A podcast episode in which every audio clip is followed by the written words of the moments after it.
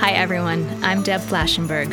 Welcome to Yoga, Birth, Babies, a podcast produced by Prenatal Yoga Center. We will be diving into everything prenatal yoga, birth, and baby related, hoping to inspire, educate, and empower you through your journey into motherhood. Thank you for listening.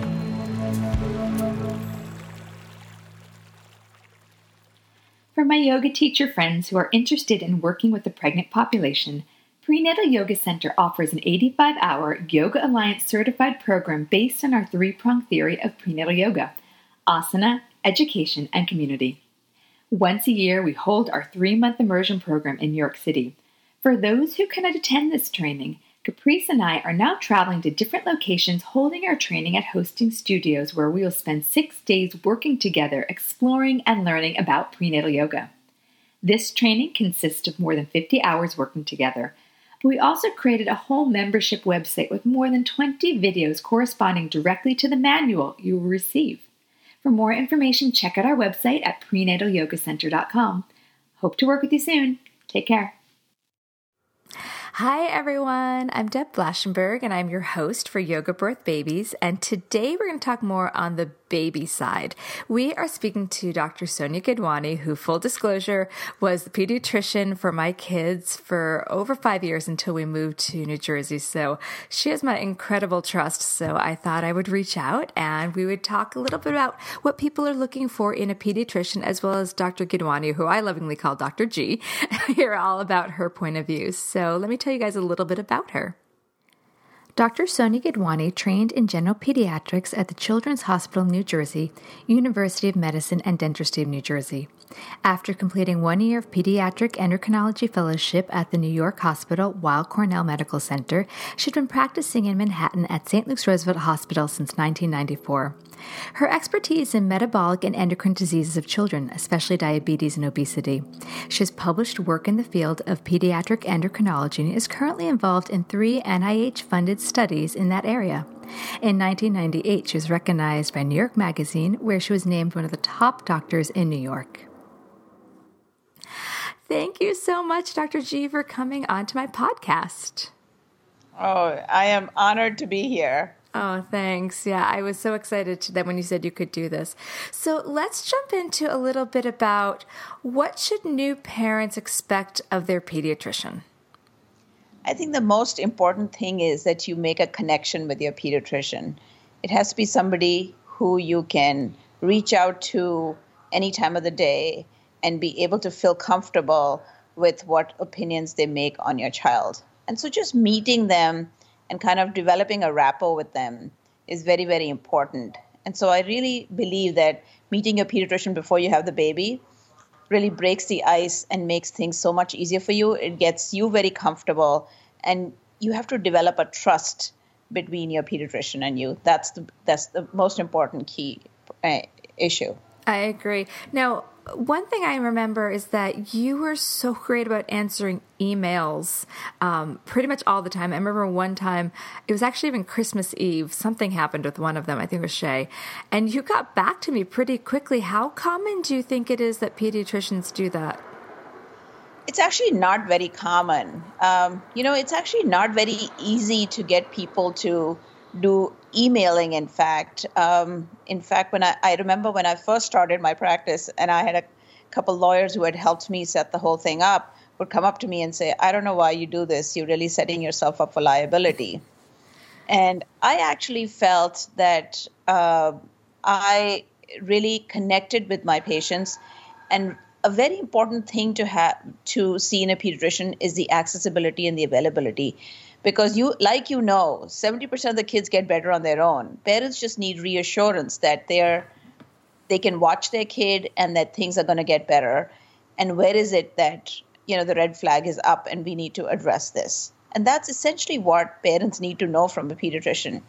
So accessibility and availability is important. And yes we understand that if it's a real emergency they would pick up the phone and call or they'll go to the er but it's for these small things which they're not sure whether to or whether not to is where a small one liner really helps out and you know in this day and age with technology available to be able to have a smartphone that can uh, that can have emails that can be hipaa compliant and be able to answer them is just an unbelievable uh, uh, access. And you're right that not all pediatricians would be willing to spend this much time or be available, but I've realized that I actually don't get that overwhelmed because I can do this on my downtime. Patients are happy if they uh, get a response with, from me in an hour. And there are times I can do it within minutes because, you know, I'm looking at my phone. But that doesn't mean that I sit through dinner and keep looking at my phone constantly to email.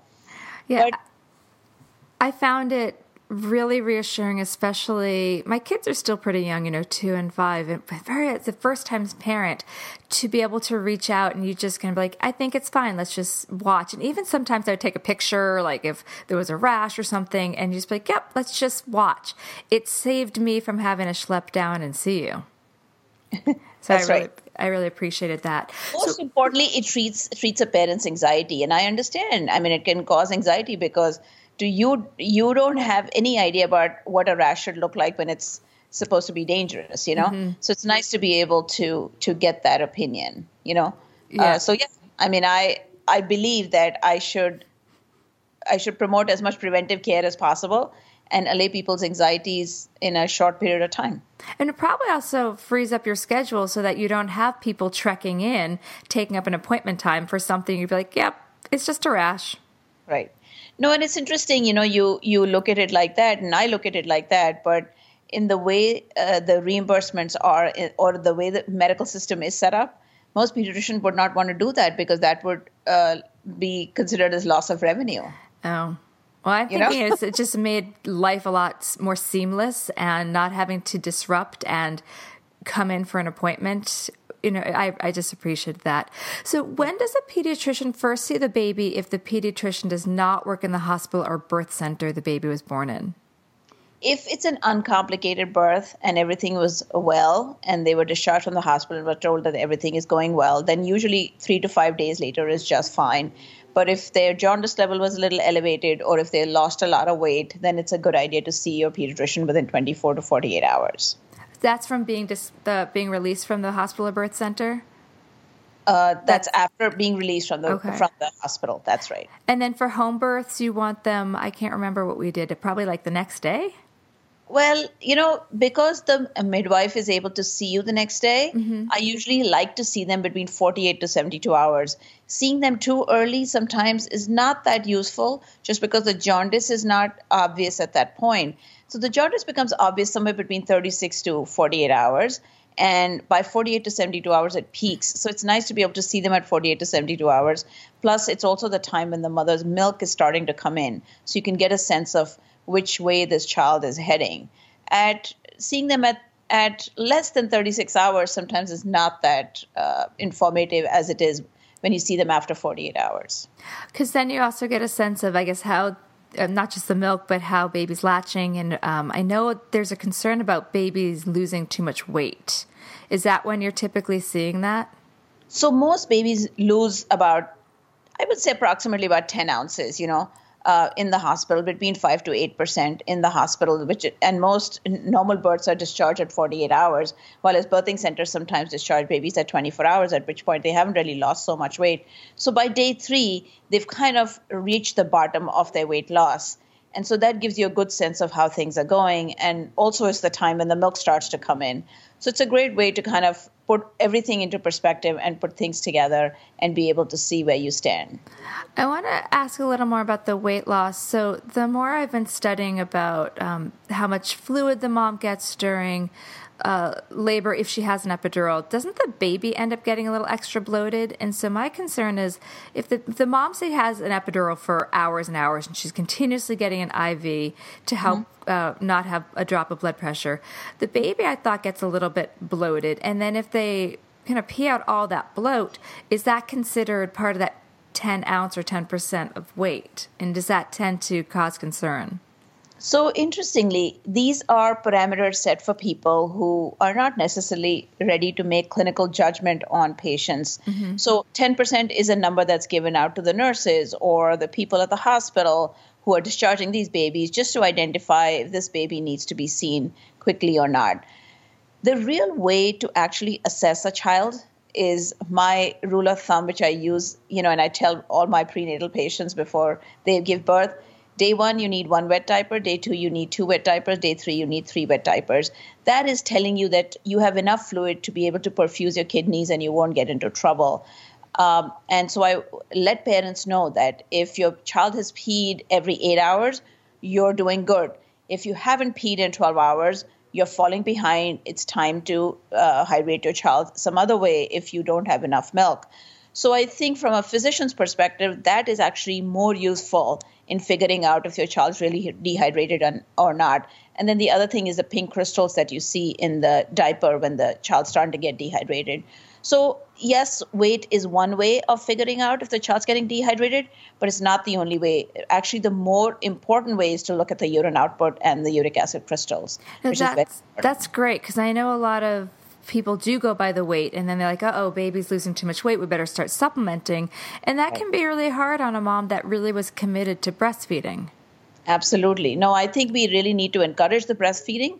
And what I also feel that when people mention supplementing, uh, the parents get very anxious about the fact that it might compromise their breastfeeding. And it's very important to reassure that if you use a method where you keep, you give enough of a supplement just to get by so that you get enough of a urine output, but not enough to compromise the breastfeeding. And the best way I tend to do it, and that's just my style, people do it differently, is every other feed, I offer the supplement after the baby's been nursed.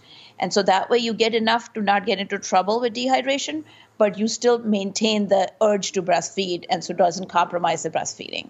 That's great. So, how do you? I, gosh, the beginning of both kids is kind of a phase, like a little bit of a haze. But how do you, as a pediatrician, support or help facilitate breastfeeding if the mom's having any sort of problem? Do you just recommend them out, or do you try to help with latch or anything? So yes, I mean, if I do see them in the hospital, I try to watch the latch even while they're in the hospital. But if I have not seen them in the hospital, I usually tell parents when they come for the first visit, if it's possible, try not to nurse right before coming so I can watch you nursing while I uh, check the baby for the first time. That usually will give me a good sense of where they stand. You know, if the baby latches well, the mom has good enough amount of milk, and that will usually do the trick um, and be able to give her some sense of how to do it. If there's a problem with the latch, I might give her a few tips on how to do it. If I feel there's a short, uh, there's a tongue tie, that's something that I will identify and say, okay, uh, this may be the problem and we may need to refer you out. If it's more than that and there's a problem with just latching on or things that I don't think I can control or I can't explain, then I will refer them out to a lactation consultant who can either make a home visit or they can go to a lactation clinic to get further help. How do you think that's common practice for most pediatricians to get as involved as you do? Uh, I'm not necessarily sure. I mean, I don't want to speak about other people. There are people who very passionately feel about this. So I know a lot of pediatricians who do provide that support. But you're right, not everybody provides that support depending on how busy their practice is and how much time they may have. You know, I like to spend about 20 to 25 minutes with a newborn. And to me, watching that mother breastfeed is more important uh, because take doing the physical exam and weighing and measuring the baby will probably take me five minutes. But to be able to watch them breastfeed makes you know makes it much easier for me to figure out what's going on. Uh, yeah, you always spend a lot of time with us. I always appreciated that. So, how often should parents expect to see a pediatrician in the first year? Uh, so there is a schedule that we follow, uh, you know, which is recommended by the American Academy of Pediatrics, uh, which includes um, vaccinations, growth and developmental checks, anticipatory guidance. And usually, uh, once I've seen them for the first visit, I'll see them 10 days later to assess if the breastfeeding is going well. If there's a problem, you do another follow up visit. Otherwise, we go straight to the one month visit. And then they're seen at two months, four months, six months, nine months, 12 months, 15 months, 18 months two years, three years, four years. That's yeah. the schedule we follow. It, there's a lot. I think we spread it out a little because we spread out our vaccinations, which we can talk to in a little bit. Um, right. But I think we saw you a little more because of that. That's, uh, are there any questions or concerns you hear from new parents that you think they just you know you can help them just not stress be like i hear you but really not a big deal right so you know crying baby it is it's very anxiety causing for a parent and so the most important thing we have to tell parents is that crying is normal. That's the only way a child knows how to communicate. you know you check their diaper make sure that's okay make sure that they're not hungry and if all that is satisfied then all they need is some tender loving care which means hug them rock them and you know from the age old ways we all know that rocking motion is very very soothing on the babies. You know there are lots of other things that we can discuss on on on soothing babies but i think that's the key. The other thing that i think i do tell parents that's very important monitor the urine output. Don't worry about the pooping. Don't have to keep long diaries uh, because it becomes more of a chore. I think the philosophy that I like to use is do the best, leave the rest, enjoy your child, let your pediatrician do the worrying, and we'll tell you when, when you're in trouble. Otherwise, it's very important to stay positive because if you get negative, it affects your breast, uh, breast milk supply. Anxiety, pain, and stress, all three will decrease your milk supply, and you have all three of them. So it's very important to take a deep breath, use all the help you have, and do the best with the breastfeeding and just focus on that. Everything else will kind of fall into place. Rashes are not something you worry about in babies. Don't worry about the jaundice. It's the doctor's responsibility. They'll make sure that the baby's okay. You just watch the urine output and work on the latch, and that should be your focus. I like that. Well, are there any areas that you think parents maybe don't put enough thought into? Do you think it's the urine? They don't think about enough wet diapers? I think what they do is they get into the uh, they get into too much of detail into small, small uh, all details about how many pees, how many poops, how did the kid react to this, how, how many times they fed, how long they fed. Honestly, what really matters is how much milk they got in and if they have enough urine output, and that's all that matters. It doesn't matter how long the baby stayed on the breast. Some babies will stay on the breast five minutes, and some will say 20 minutes. Depends how much they get in. And I think that's the key. We shouldn't give them all these pages and pages to fill out and keep track of. What's really important to keep track of is has the baby latching on? How long is baby staying on the breast to be able to get enough to be able to get you three wet diapers a day?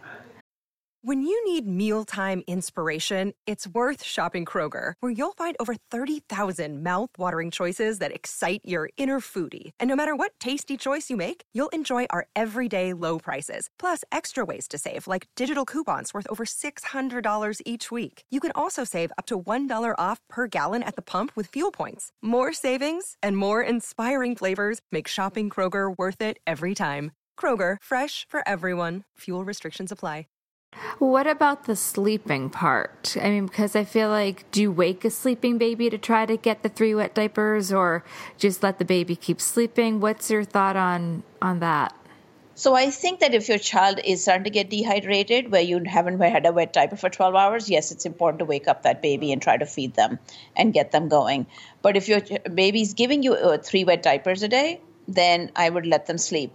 Now, the other thing that I like to do, which you know, is, is just my way of doing things is try to let them sleep a little longer at nighttime. And during the day tend to sleep them only two to three hours. So yes if they're taking their long naps during the day then it's time to change that cycle around.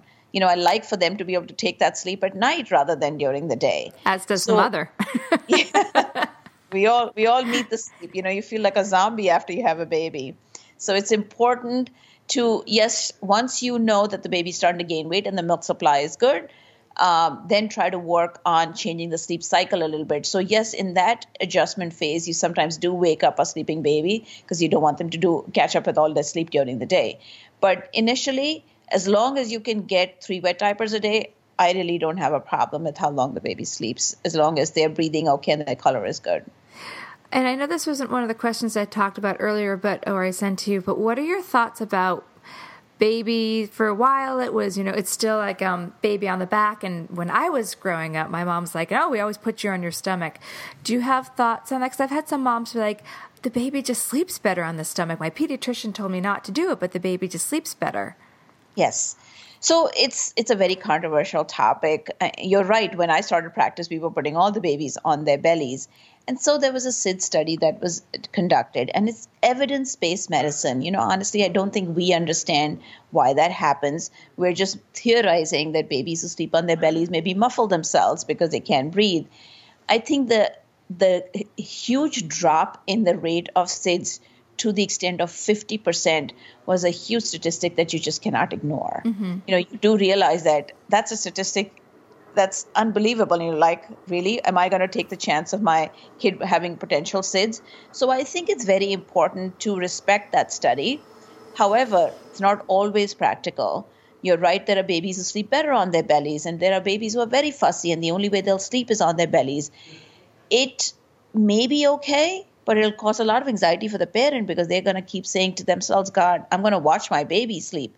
So I think in the first four months, until a child learns to flip over on their own, it's kind of important to keep them on their backs. You know, scientific knowledge is something that grows with time. And you're right, 50 years down the road, we may be wrong. But I think with all the evidence that's available to us right now, it is important to kind of put them on their backs once they pass the four month mark and they learn to roll over on their own, and if they decide in the middle of the night to roll over and fall asleep on their bellies, one is they're clearing their airway anyway, which is what we thought may be one of the issues. If there are other causes of SIDS, we may not even know, and that may not matter in depending on what position the baby is in.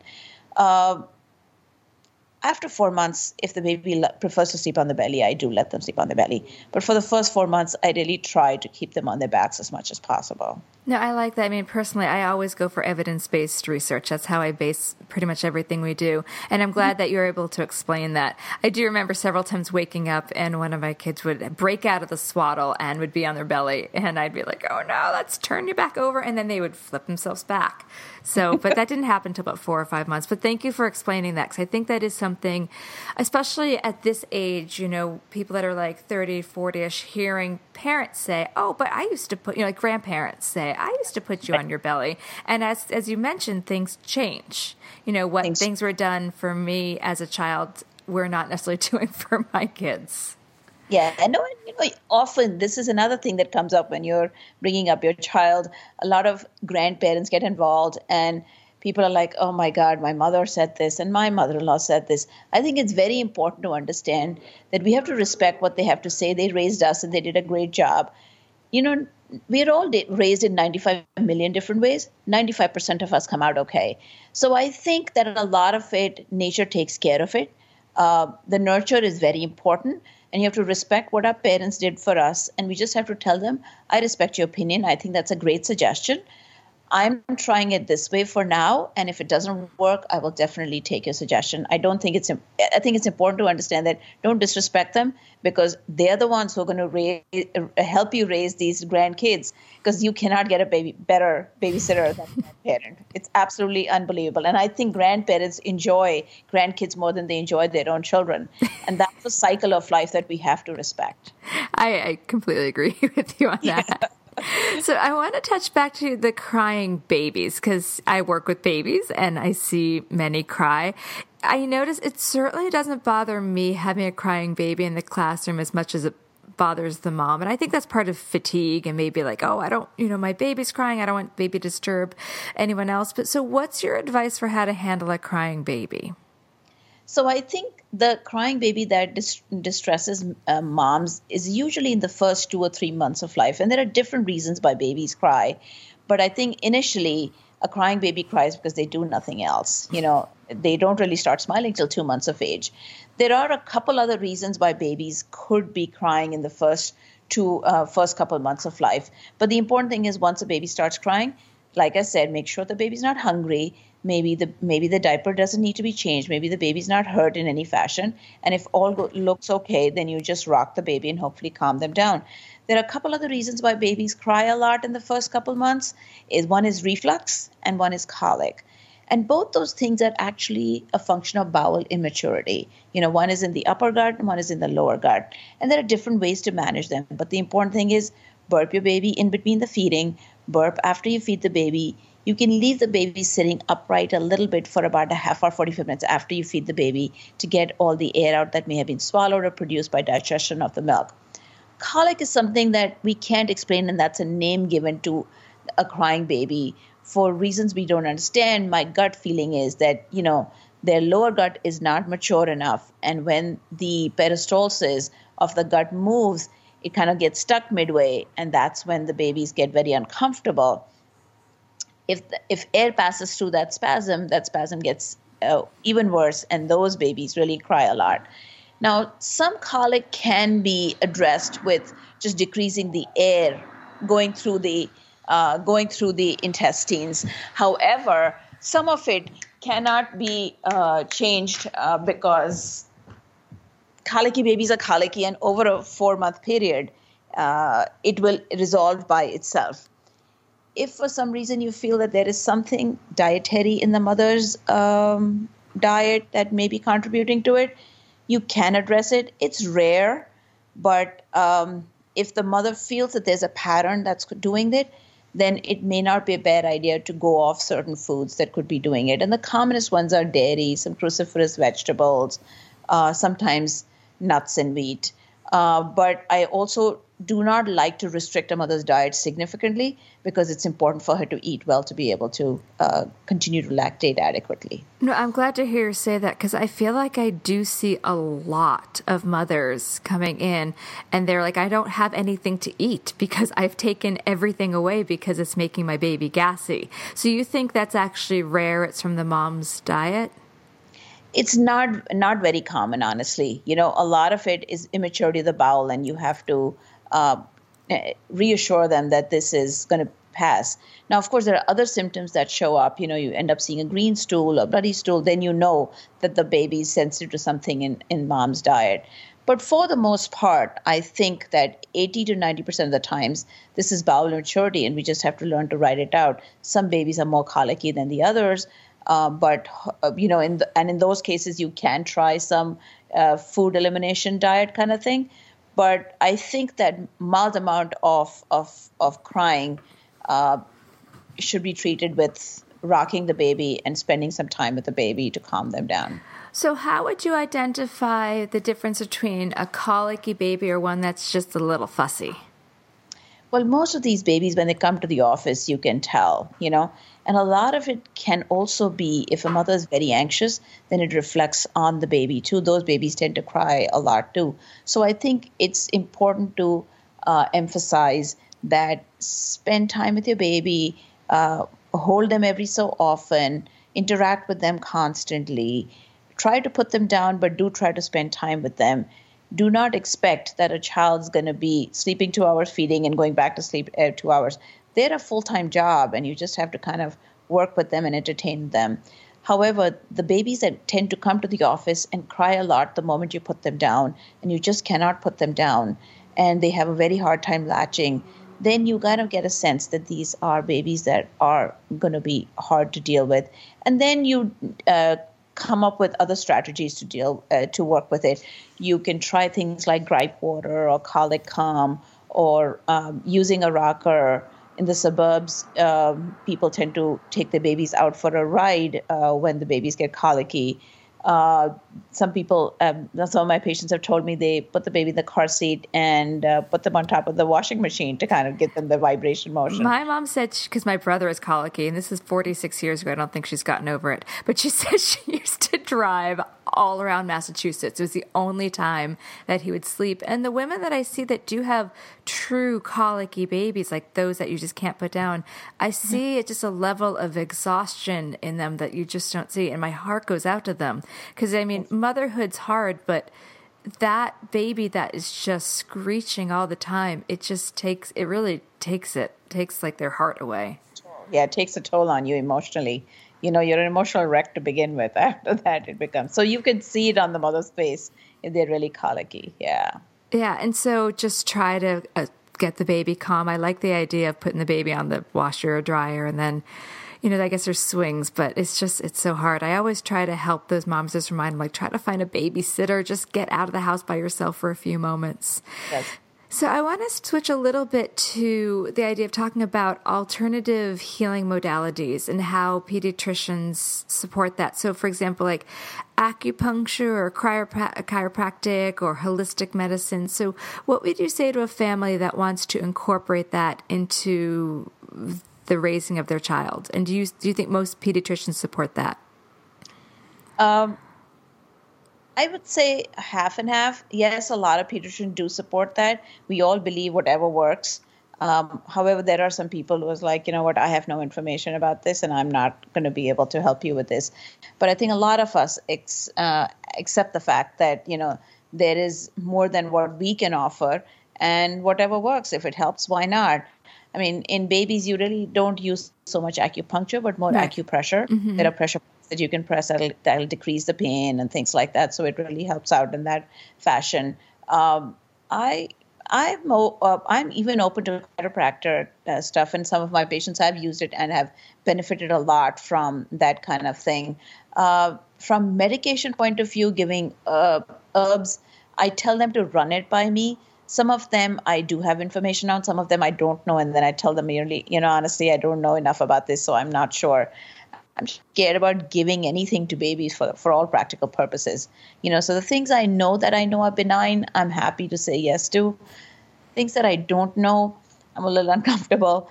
You know, I just really believe, like I said, 70% of the kids get better on their own. The less you less you intervene, the better it is. Like people have a huge tendency to do probiotics these days. They feel like you need to do them prophylactically.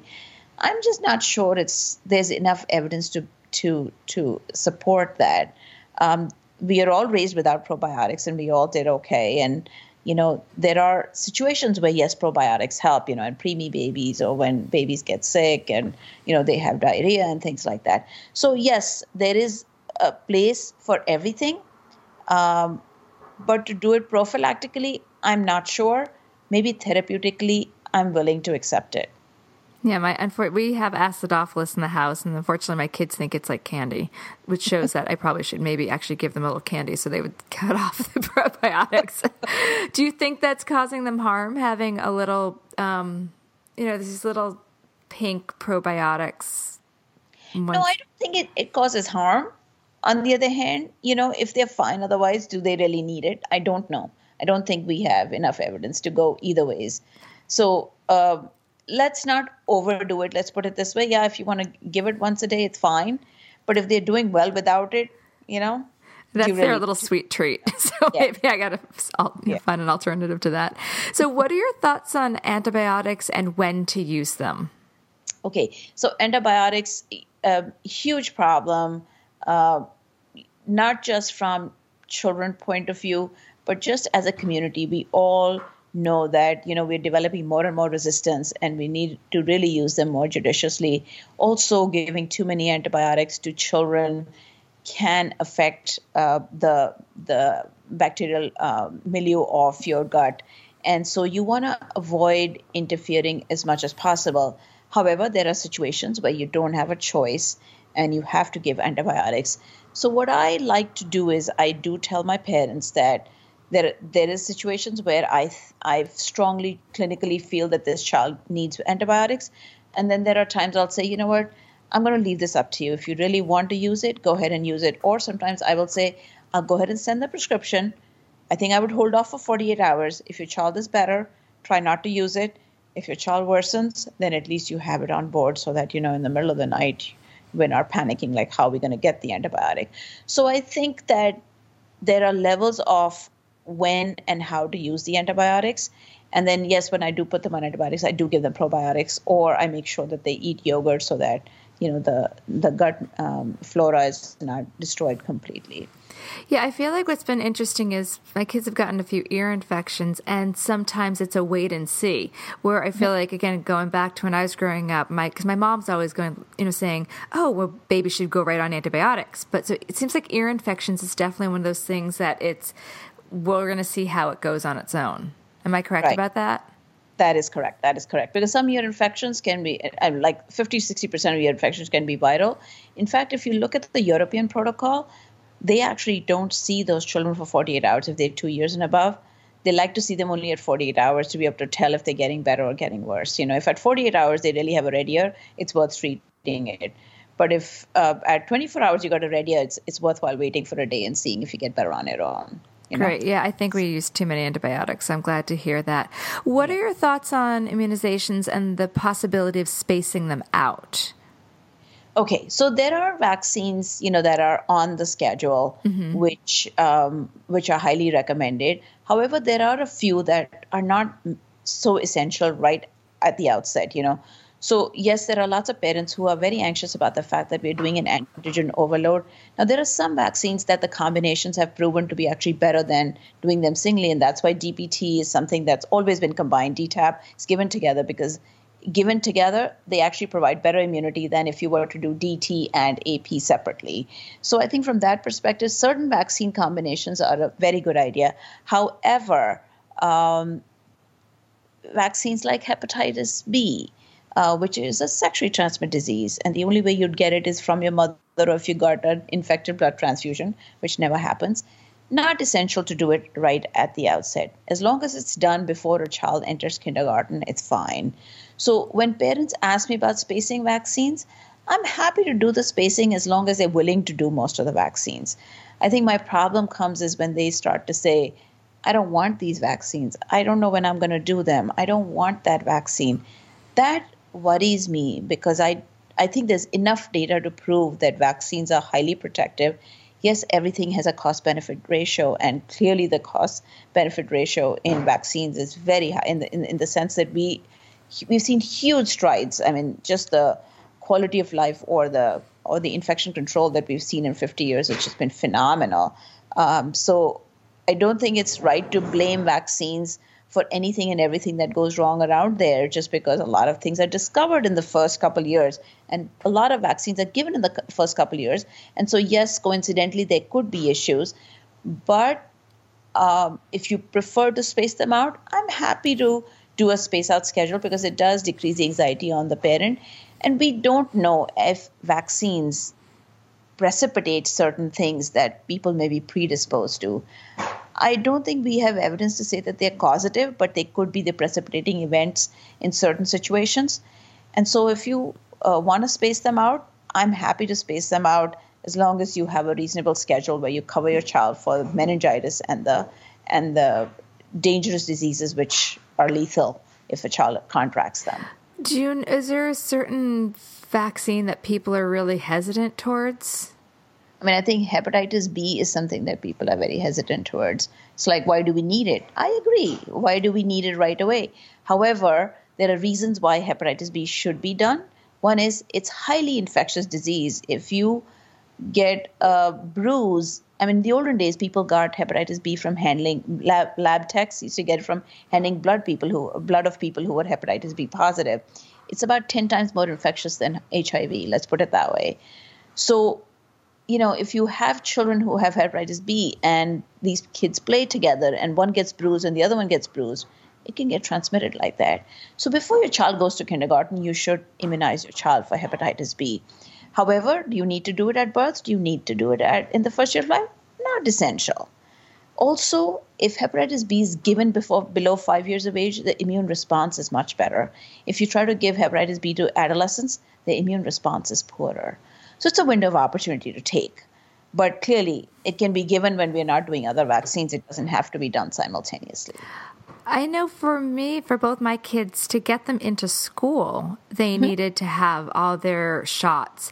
Mm-hmm. Um, I'm pretty sure that most of New York places you can't get them into school. So, are you finding parents trying to find ways around that or fighting that? People are trying to, but I have to say, you know, when I started practice about 20 years ago, nobody used to question vaccines. Then, about 15 years ago, we came through a wave that everybody was questioning and postponing vaccines. In the last five years, I've actually seen a totally different trend, which I'm very, very happy about. People actually at the prenatal interviews come and ask me if I really have a lot of patients who refuse or turn away or or not do vaccines because they're actually worried that their children their child's going to be there, of course. you yeah. know, wait, sitting in the same waiting room. So a lot of people are now pro vaccines. They understand vaccines are very important. If they feel like there's an overload and they they ask me if they can space it out, I'm totally happy to space it out. I feel that if that is something that's going to make these people get the vaccines, it's worth my while to space them. I don't have scientific evidence to to say that yes, it makes a difference in immunity. I don't know the answer mm-hmm. to that think only time will tell. Yeah, I agree. I just I can't imagine the fight someone has to go through to get their child into a public school um, mm-hmm. without all the shots because I remember one shot we happened to miss for Shay that I don't know how the school picked up on. It. I had to like bring him right down that afternoon before they let him in. So I, yes. it, it's a real, it's a battle. Um, not the one I choose to fight, but it is a battle for those that want to to take that route. Yeah, I, plus, I think from the school's perspective, it's only right that if all the other children um, have had their vaccines, that they should be protected and shouldn't get into trouble because somebody else decides not to do the vaccine. Mm-hmm. So it's fair to the other children too. So if you you know, if you feel like you want to live in a community, you don't do vaccines just for yourself. You do it for the whole community. Mm-hmm. No, I, I, understand that. Um, I want to talk about milestones. So, how much importance do you place on milestones? And if you see a baby not hitting each one, is it more of a wait and see or immediate action, or what exactly would that action even look like? So, milestones have a range, you know. Um, so I I wait for it to uh, go to the outer range, uh, the most outside range, and then I start to get a little concerned. The other thing that I find which, which is more important is when they have delay in more than one uh, area. You know, if they have just a little speech delay, I'm willing to wait. If they just have a little bit of gross motor delay, I'm willing to wait. But if they have a combination where they have speech delay as well as gross motor delay, that starts to concern me. And that's something that I would definitely address. But if you have a delay in one area, it's easy to fix and sometimes waiting and watching is not such a bad thing you know you make the parents aware you tell them to start working on the child at home and a lot of times those kids will get better and you'll probably sometimes even find family history of that and that's okay to wait and watch but you know you also have to give the parents an outer limit and say you know what if by this stage this doesn't happen then we definitely have to make a referral. However, if you have more than one area of delay, then I think it's worth uh, addressing it because there could be other reasons why this is happening. And so you need to get to the bottom of it. So, would they be doing OT or PT or speech therapy yes. or kind of all the above? Depending on what the issue is. Yes, they would need either or or all of them. Okay. I just remember, um, again, this came from a lot from my mother and my mother-in-law you know like are they speaking? Where are they writing? You know it was a lot of milestones and i just wonder how heavily we should put uh, importance on that. So uh, i think that there are some basic uh, milestones that we all ask at all the appointments. Um, there actually now there's also emphasis on filling out certain forms you know the ASQs or the M-CHATs to give it to the parents so they become aware of what are the things that we are looking for at what stages.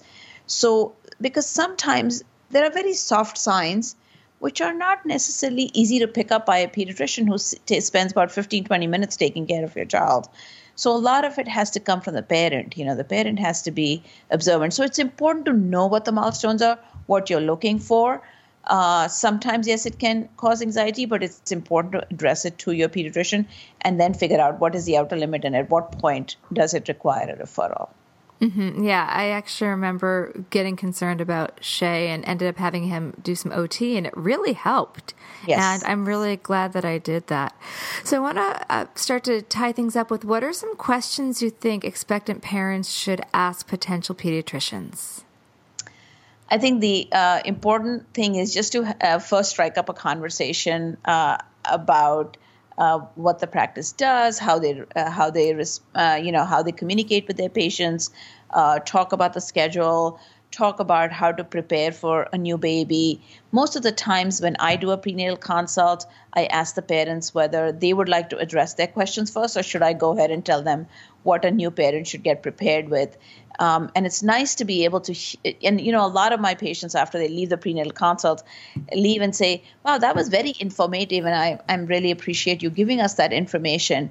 Uh, and I feel like when I give that information, it really allays their anxiety once the baby comes along because I really prepare them to be able to handle a baby coming along. And like I told you, my mantra is do the best, leave the rest.